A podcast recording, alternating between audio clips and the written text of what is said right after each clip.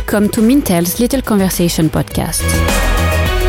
Welcome to another episode of Mintel's Little Conversation, where our experts bring you fresh ideas and new perspectives on how consumers eat, drink, shop, groom, and think. I'm Andrew Davidson, SVP and Chief Insights Officer for Mintel Comperemedia, based in New York. And in today's episode, we'll be discussing an emerging global trend in credit that some have suggested that due to the COVID 19 crisis, is the right product at the right time, and that is buy now, pay later, uh, otherwise known as BNPL. So, joining me to assess this trend, I've got two of our experts in this space Dr. Mark Miller in Chicago and Tom Slide in London. Welcome to the pod. Hi. Good morning. Hello. Uh, so, before we get started and before we dig into this, let's do some quick introductions. If you could just uh, briefly say, you know, your role and your background, how long you've been at Mintel. Great. So uh, I'm Mark Miller, uh, Associate Director of Insights for Financial Services. Uh, been with Mintel for about two years. Uh, focus mostly on credit cards, lending, and uh, general payments landscape in both the U.S. and Canada. And uh, along with Andrew, I'm representing the Comperemedia brand at Mintel, which delivers omni-channel marketing data and insights across banking products and actually beyond banking to a few other industries as well. Hi, I'm uh, Thomas Slide. I'm um, from the, the, the, London office. I've been with Mintel for just over five years. Uh, I'm a senior financial services analyst working on the reports team.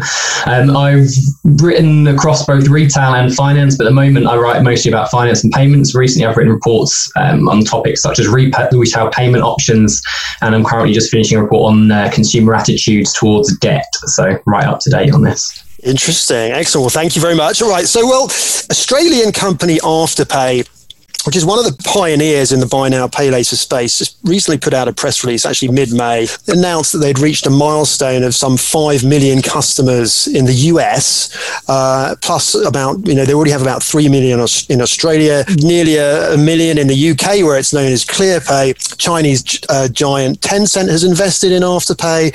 Stock prices through the roof uh, during COVID. And it, in general, BNPL has been described as a craze, uh, a trend gripping millennials I mean, we're basically seeing it emerge all over the world. What's going on?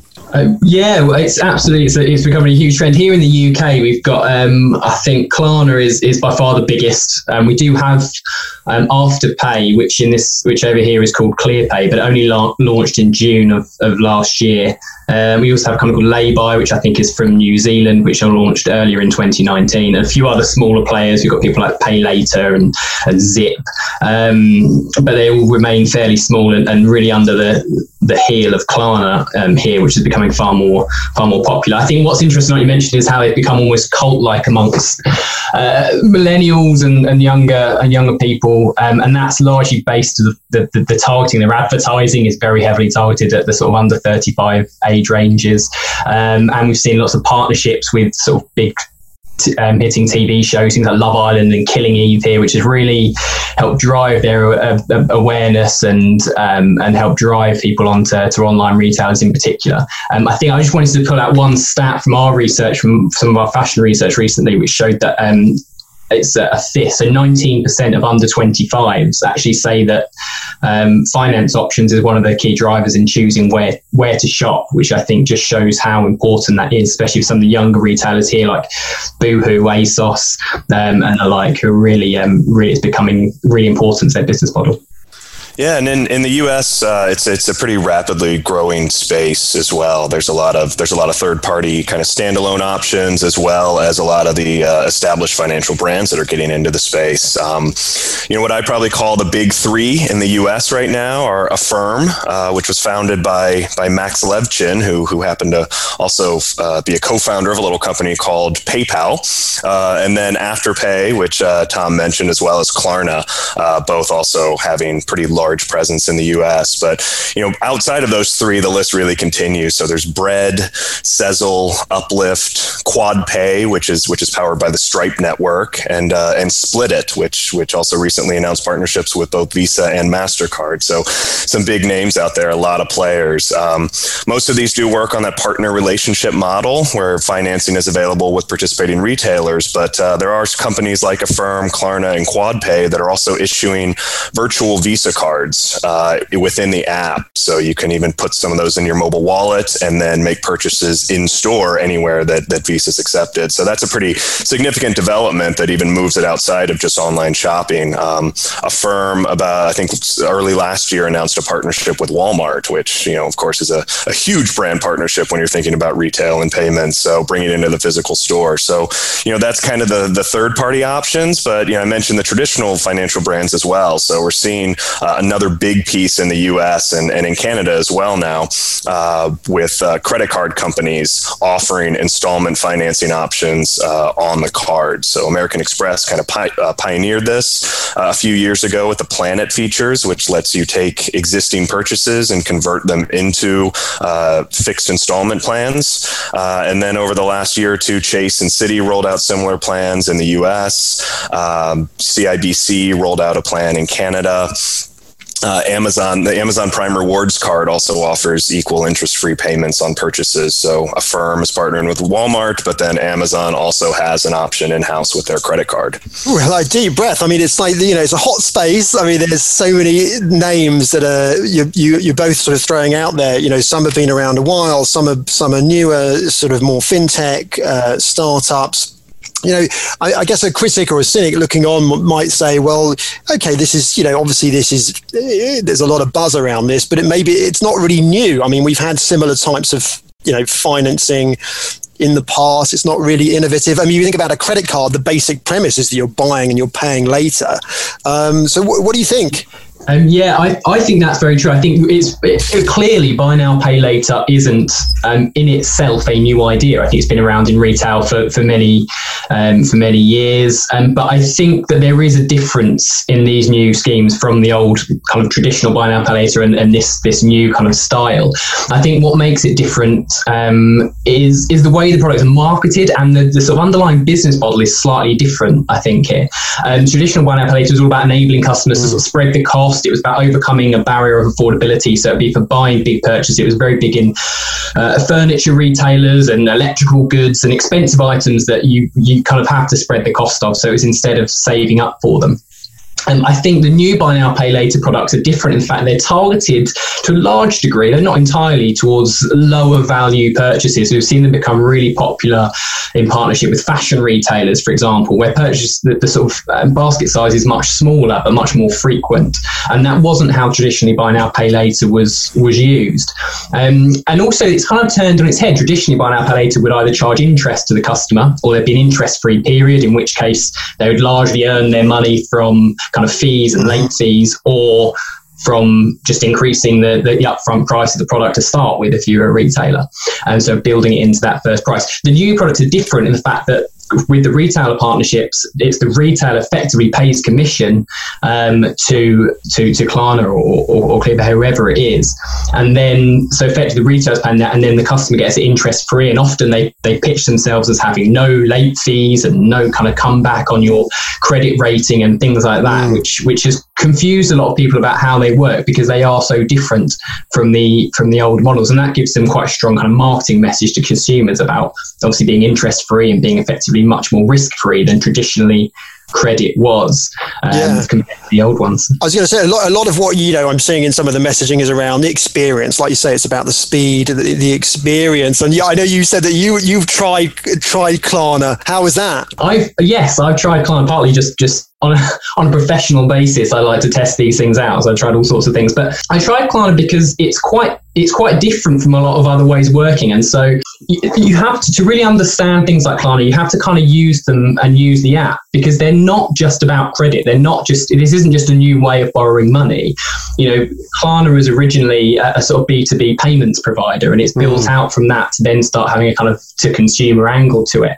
Um, but the you know the, the app is a is effectively designed as a portal to shopping. It's designed entirely around how e-commerce works, how shopping is now done. It's been built in the kind of e-commerce age. Yeah. Um, it's designed ready for social shopping and, and and things like that. And so the app pulls together. It's not just a way of getting credit; it's a way of looking for offers, looking for deals, browsing. Um, you can manage your orders, manage your returns, manage you know all sorts of different offers all in one place. And so um, it's interesting because I know a few weeks ago you did a did a recording about frictionless retail on a on a podcast. I think, um, and I think really plans and these products are designed to, to fit mm-hmm. into that. A lot of what was discussed in, in that podcast about how retail is becoming much more frictionless, and there's all these different kind of um, different ways of checkout, and, and and these kind of digital credit products sit in that kind of ecosystem much yeah. better in a way that credit cards kind of struggle to, to, to, fit into i think i mean and i think that having that having that ability to offer discounts via the app i mean that to me is it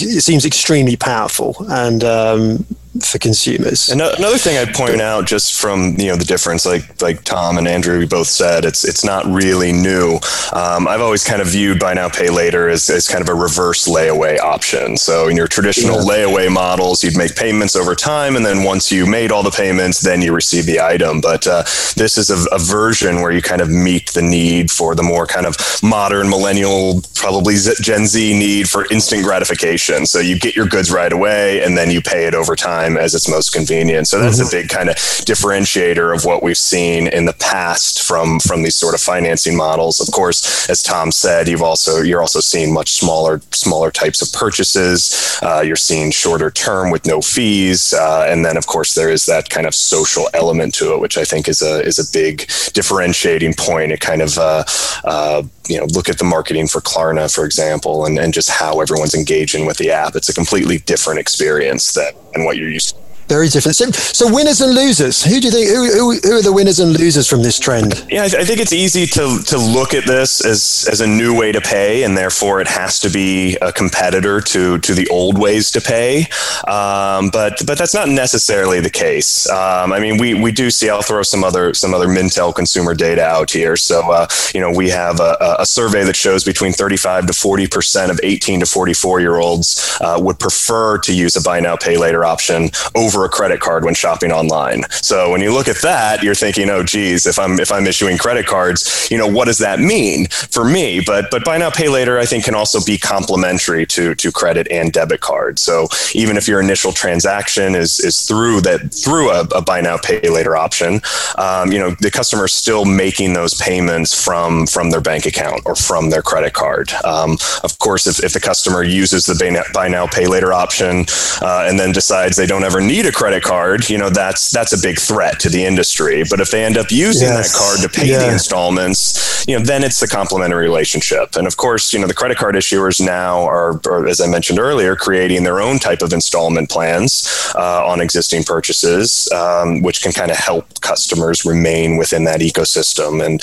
you know, so in that in that sense, the disruption is forcing credit card issuers to adapt and potentially moving a little bit further away from revolving balances and variable APRs, which which yeah. overall I think is a good thing. Yeah, I was going to say, I mean, you hit on a couple of great points there, and I was, I was thinking, we're going to talk in a minute about you know the impact on the consumer. So my, so I think about this about winners. I mean, I think about so innovation as being the winner. Like to your point, Mark, you know, the response from the industry has been to develop and create um, other new types of financing products. I think innovation is, is, the broader winner, and we'll talk about the consumer in a minute. Um, but I, I, but you're right. I think when I've spoken to the about this topic, this trend to our sort of uh, US credit card clients, they certainly see this as a threat. They certainly see it as a threat, but it doesn't necessarily have to be a threat. Um, to your point, and I think, you know, I mean, when we go back and you think about so how this started to unfold in the US, and of course initially it was in the retail space, and now they're starting to attack, you know, the, the, the travel space. So you know those partnerships with Affirm and Delta, or Goldman and JetBlue, or Canada and Up, uh, uh, in Canada you've got Uplift and Porter. You know, you, the, a couple of those partnerships you've mentioned. So nibbling away at the same sort of piece of the pie, as it were. But it is at the moment still sort of on the on the edges in terms of impacting. I think traditional credit card issuers business. I did, see one uh, marketing campaign out of Australia, which sort of um, sort of made me sort of sit up and take note, and that was Afterpay uh, partnering with Qantas Airways um, out of Australia and offering an incentive of points uh, when you make your first purchase with Afterpay. We haven't yet seen that in the US, so it'd be interesting if they do sort of to, to start to build in miles and points and rewards. You know, that really sort of takes it up. Um, you know to a new level. Yeah, I think that could that could be a bit of a game changer if we yeah. start to see the really strong rewards associated with some of these standalone products. Then you you you take another step into that competitive mix. Yeah, but I, I and I, and I but I, I think I agree with your point is that it doesn't have to be a direct threat, and I think that's all about this sort of uh, adopting this sort of ecosystem mindset, looking for new ways to partner with companies, collaborate with companies, build new products that, you know, like you mentioned, Mark. Um, it's a different way of thinking. What about you, Tom? Winners and losers? Yeah, I think uh, there's some interesting points there. And I just, just before I move on to my points, I think that there's some interesting ideas there around the competition space. And I think you're right. I think they there's there's a lot of scope here for them to sit side by side in a, in a quite com, kind of complementary way. I would say though that the risk is like you say is getting so the, the biggest kind of friction point mm-hmm. of, of, any of these payment schemes is signing up originally. It's the same you know when, when you first sign up to Klarna or you first sign up to afterpay or you first sign up to you know a Barclaycard or your credit card there's always that first hurdle. But once you've signed up to it that's then often the easiest way to pay. And people have already got those credit cards would be fine and they'll use both interchange depending on where the best offers are. So it's less yeah. competition. I think what we've seen in our uh, what I've seen in the research is that it's actually those people coming through those youngest age groups who actually once they've signed up to a scheme the question is then whether you know if, if i'm a sort of 19 20 year old and i've signed up to klarna and i'm using that well and i'm using that to delay my payments actually where's the benefit of me then signing up to a credit card yeah. and going through that process. That's interesting because um, you made me think about, you know, we use this term in the US and I'm sure you do in the UK about sort of being the default card, right? The default card, you know, it's the default way to pay, right? It's yeah. broadening that whole idea of what the default is in wallets, in apps, online, etc.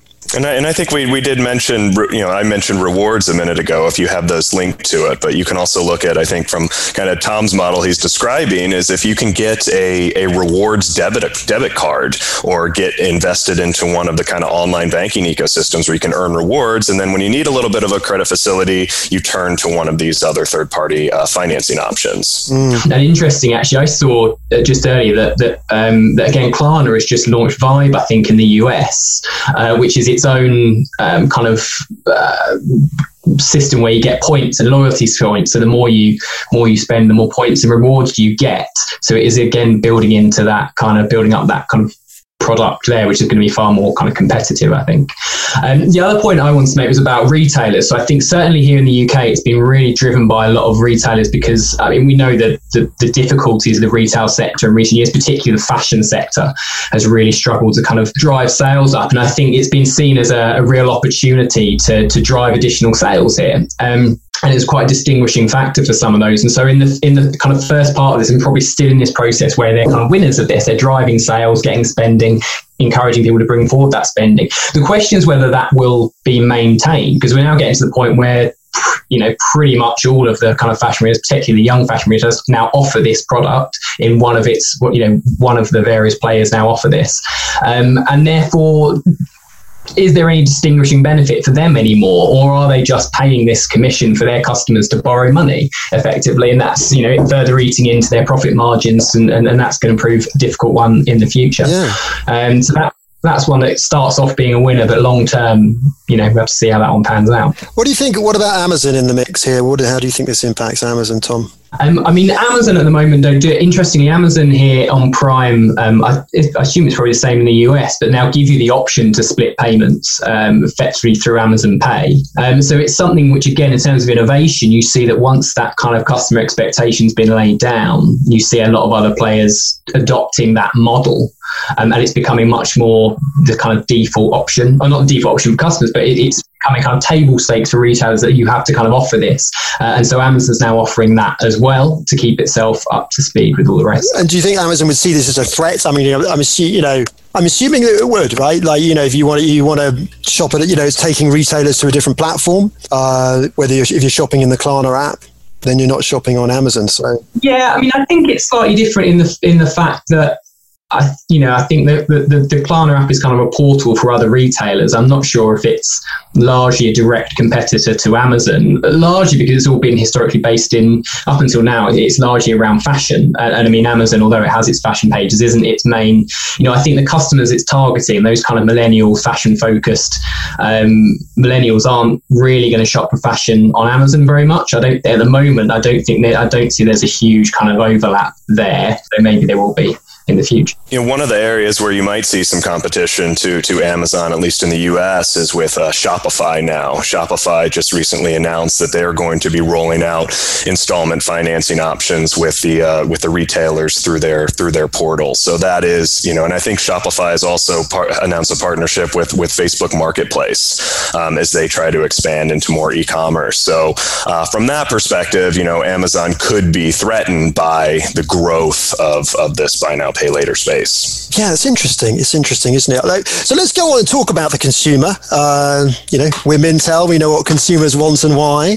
Um, what do you think? Uh, is this good for the consumer? Uh, I think that that is a very tough question to answer. Um, in all honesty, I think um, uh, first of all, in theory, I think you know it makes things easy to shop. It makes it easy to shop online. It is very easy to use. Largely, once you've set it up, it helps customers manage their their cash flow, allows them to spread payments, increases customer choice, um, and all of those things obviously on the face of it good for, for, for consumers. Um, and obviously, the fact they don't have to pay interest is also a benefit. And that's driving innovation in, in other areas in terms of, uh, as Mom mentioned, in terms of credit cards and other players having to, to match this kind of flexibility around around credit products. And that's great for consumers. Mm-hmm. However, I think there's always a difficulty in saying it's good for consumers when you're talking about making credit more freely and, and easily available.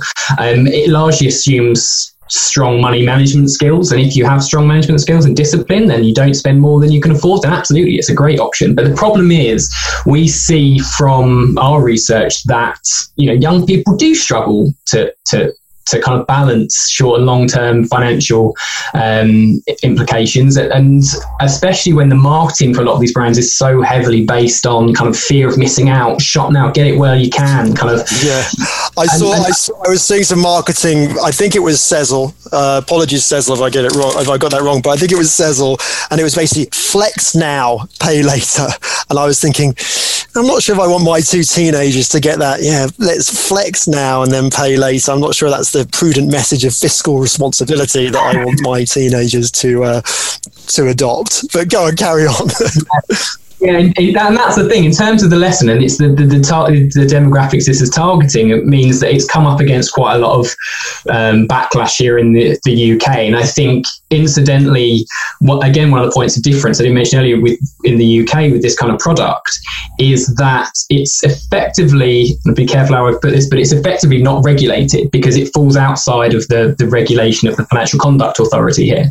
Um, now, interestingly, over the past year or so buy now, pay later has become a real focus of the Financial Conduct Authority, and they've really clamped down on the traditional buy now, pay later schemes. But because these not, don't charge interest, they fall outside of its remit, and so there's there's very little, um, you know, they, they have much less regulation around what they can and can't say, how they pitch it, how they explain it in a way that other credit products can't do. And there's been a lot of kind of backlash and discussion around around that here. So um, I think it's hard to say it's necessarily good for the consumer. There are certainly lots of good things about it for consumers, but there's definitely a risk to consumers, as there is with any kind of new credit product, really. Yeah, I mean, I, I think in general, uh, giving consumers more payment options is a good thing, um, especially when the terms are transparent and easy to understand. And, and that transparency is a key is a key element to the success of buy now, pay later. Um, I think if we look back to the, go back to the question of is this new, or go back to the question of uh, you know where what are the competitive threats here? If you if you kind of place this model alongside a you know deferred interest financing, uh, where you know you can make a purchase and, and pay no interest for you know 12 months, but then on that 13th month, if you still have a balance, you're going back and retro retroactively paying a high amount of interest on everything. You know this does stand as a much better option for consumers, uh, but we still need to be very careful uh, because buying now and paying later is a form of debt accrual, and personal debt levels are at an all-time high in the U.S. Uh, so anytime we add to that amount, it should be of a concern. I think it is a, a good point that. Um, you know these are these do tend to be smaller dollar amounts. Uh, but still if you're stacking that one on top of the other and as tom mentioned you know younger consumers in particular sometimes struggle a little bit more with with money management you know they could end up being being buried uh, you know relatively deeply. And even though you're not paying, you know, high interest rates, or sometimes you're not paying any interest, or your fees are, are pretty moderate, um, you know, it's debt is still debt. Um, you know, another thing I want to point out here from the consumer perspective is about you know building credit, and these are not these do not tend to be credit building products. So when we're thinking about young consumers and and as they're trying to establish credit uh, to to get more attractive financial products in the future, um, you know they can get a credit card, they can get a secured credit card as they make payments. It's going to improve their credit profile. Um, most of these options, at least in the U.S., are not performing a hard credit check at the point of application, which can be a good thing. But at the same time, they are reporting missed payments to the bureaus. Uh, so again, these these these options options aren't going to help you establish credit, uh, but they do have the potential to harm your score. Yeah, and that's an excellent point about credit, and I I just bring in a, sort of a sort of marketing angle, so sort of builds off what you really what you're both saying, and the you know we've we've seen so much innovation. Of course, we're seeing the response to buy now pay later is new and different types of financing products, but of course that means there's a whole slew of different types of financing options available for consumers. Which yes, it's a good thing, you know, but on the other hand, it can also be confusing. So whether it's a balance transfer, or a personal loan, or it's a credit card, a secured card or whatever type of financing option that's out there, you know, these are, you know, need explaining and uh, consumers need to understand which is the, going back to your point, Tom, about planning, and they need to understand which is the best product for them. Uh, and so it becomes a marketing challenge, uh, which I guess ties into what you were saying, Mark, about transparency. Um, excellent. All right. Well, that was the consumer. Um, I did want to ask you both. So we're going through this, obviously, this tremendous sort of economic upheaval, uh, recessions around the world. Um, it's particularly where you know where these BNPL products are taking off, like the US, UK, Canada, Australia. And you know, a lot of the sort of narrative around buy now, pay later is that it's the right product for the right time. Um, what are you, what are your thoughts on that? I think it certainly aligns with with the increase in online shopping that we've been seeing as a result of COVID nineteen. Um, and and again, you know, as we've kind of repeated, could be a cheaper and more accessible financing option, especially uh, for those making smaller purchases. Um, we have seen, um, especially from the from the credit card side, um, you know, American Express, for example, kind of promoting you know their planning their Plan It option as a tool for more essential type purchases or recurring purchases. So you know, adapting the marketing, adapting the product to fit the current state.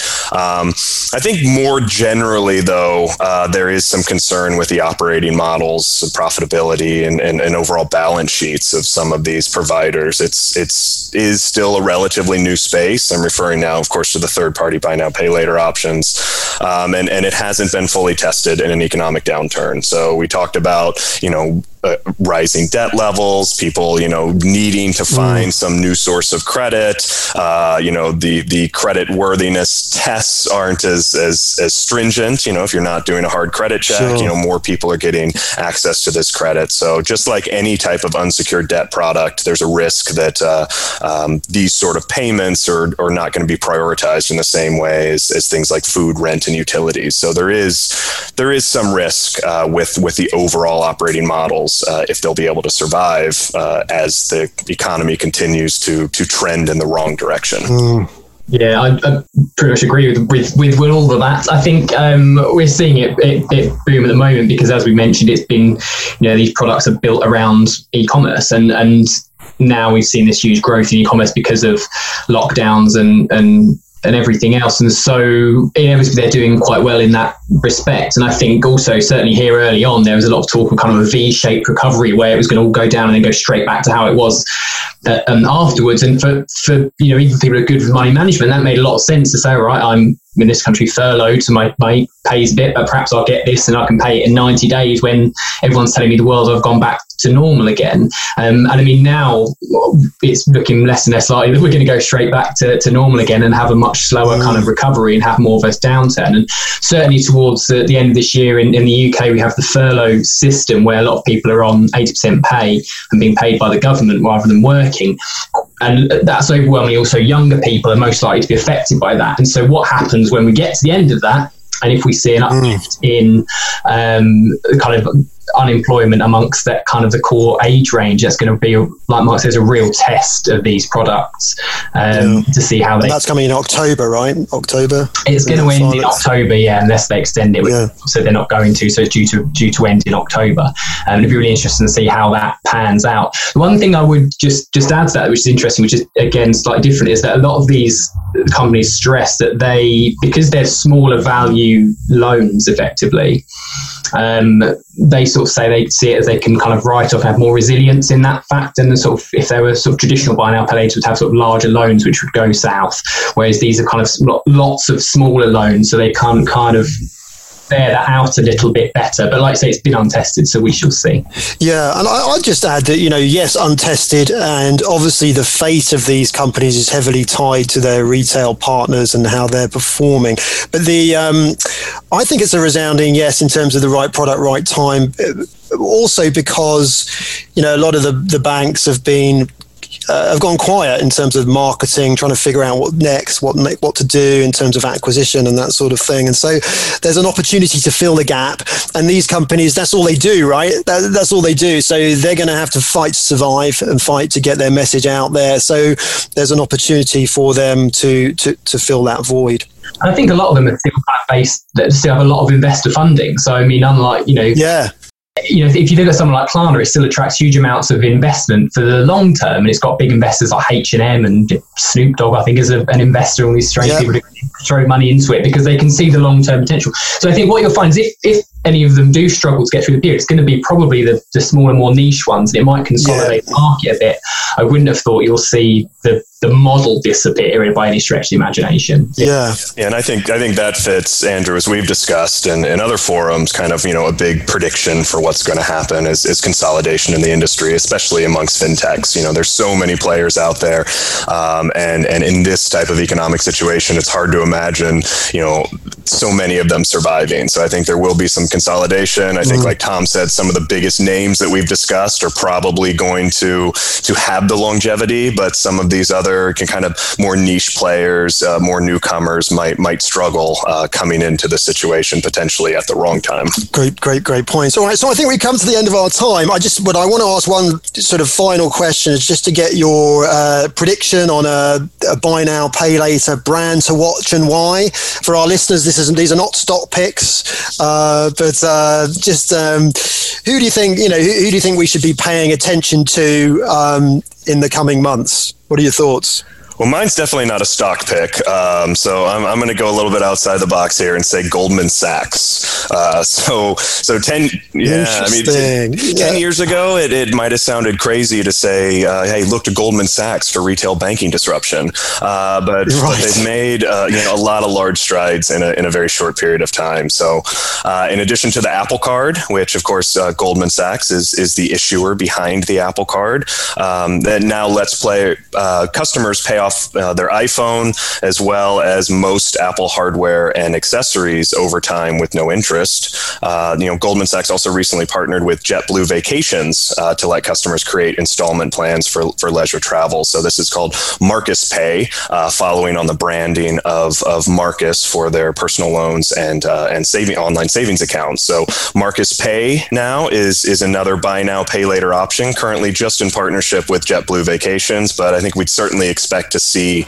you know more types of partnerships added uh, as Goldman kind of continues this this surprising expansion into the consumer banking space. Interesting, Goldman, one to watch. Tom? Yeah, that's very interesting. I mean, I, I, I think here in the UK, it's hard to argue with the, the sort of dominance of, of Klarna. They continue to innovate and continue to grow, and they really dominate the space. And I think we'll see it, as we've already mentioned, become more embedded in more established um, brands, Amazon, more people offering this kind of option. Um, it'll become more mainstream. But I wanted to just pick up on, on a, a, much smaller, not necessarily going to dominate this market, but an interesting development was a company here called um, Curve, is offering over the top banking product. Um, and they've, they've just been trialing um, a, a, curve credit mm. product, um, which actually allows you to to split payments over three months in a similar way as Klarna, but it allows you to do that retrospectively, which I thought was an interesting thing. You can actually decide up to, it was 14 days, but I read something the other day they've extended it to 90 days that you can retrospectively decide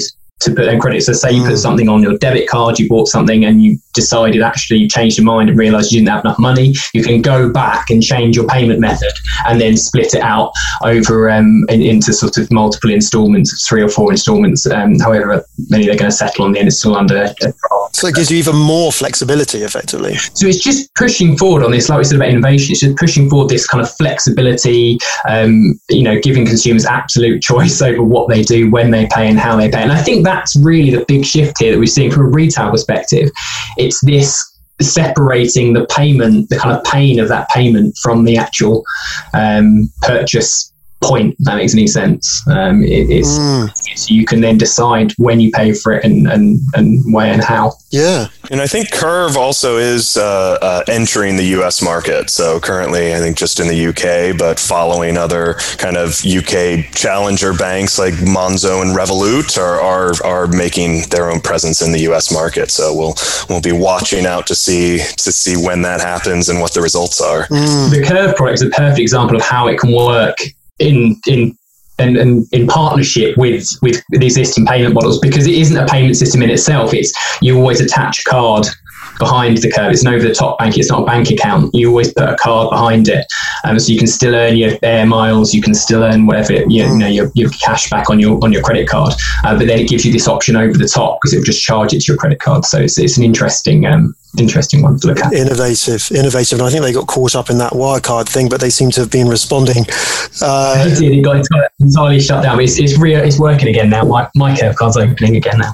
Uh, well, yeah, I would love to hear more about that. Um, so, yeah, I'd, I'd, add a couple. I, I like the look of um, um, just you know, newer player, you know, adding, obviously, I've seen that they've been getting more funding recently. They've just uh, entered into Canada.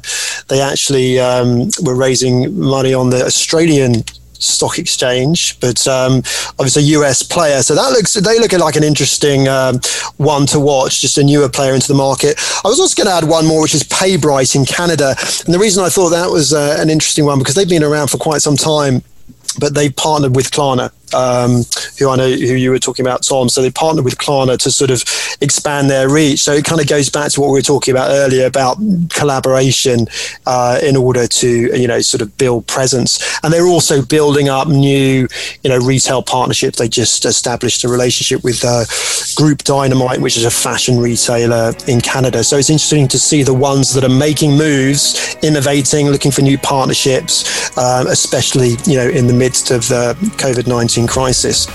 So, you know, obviously, as with everything at the moment, things are changing at a rapid pace. We're going to be staying on top of this trend uh, Mintel.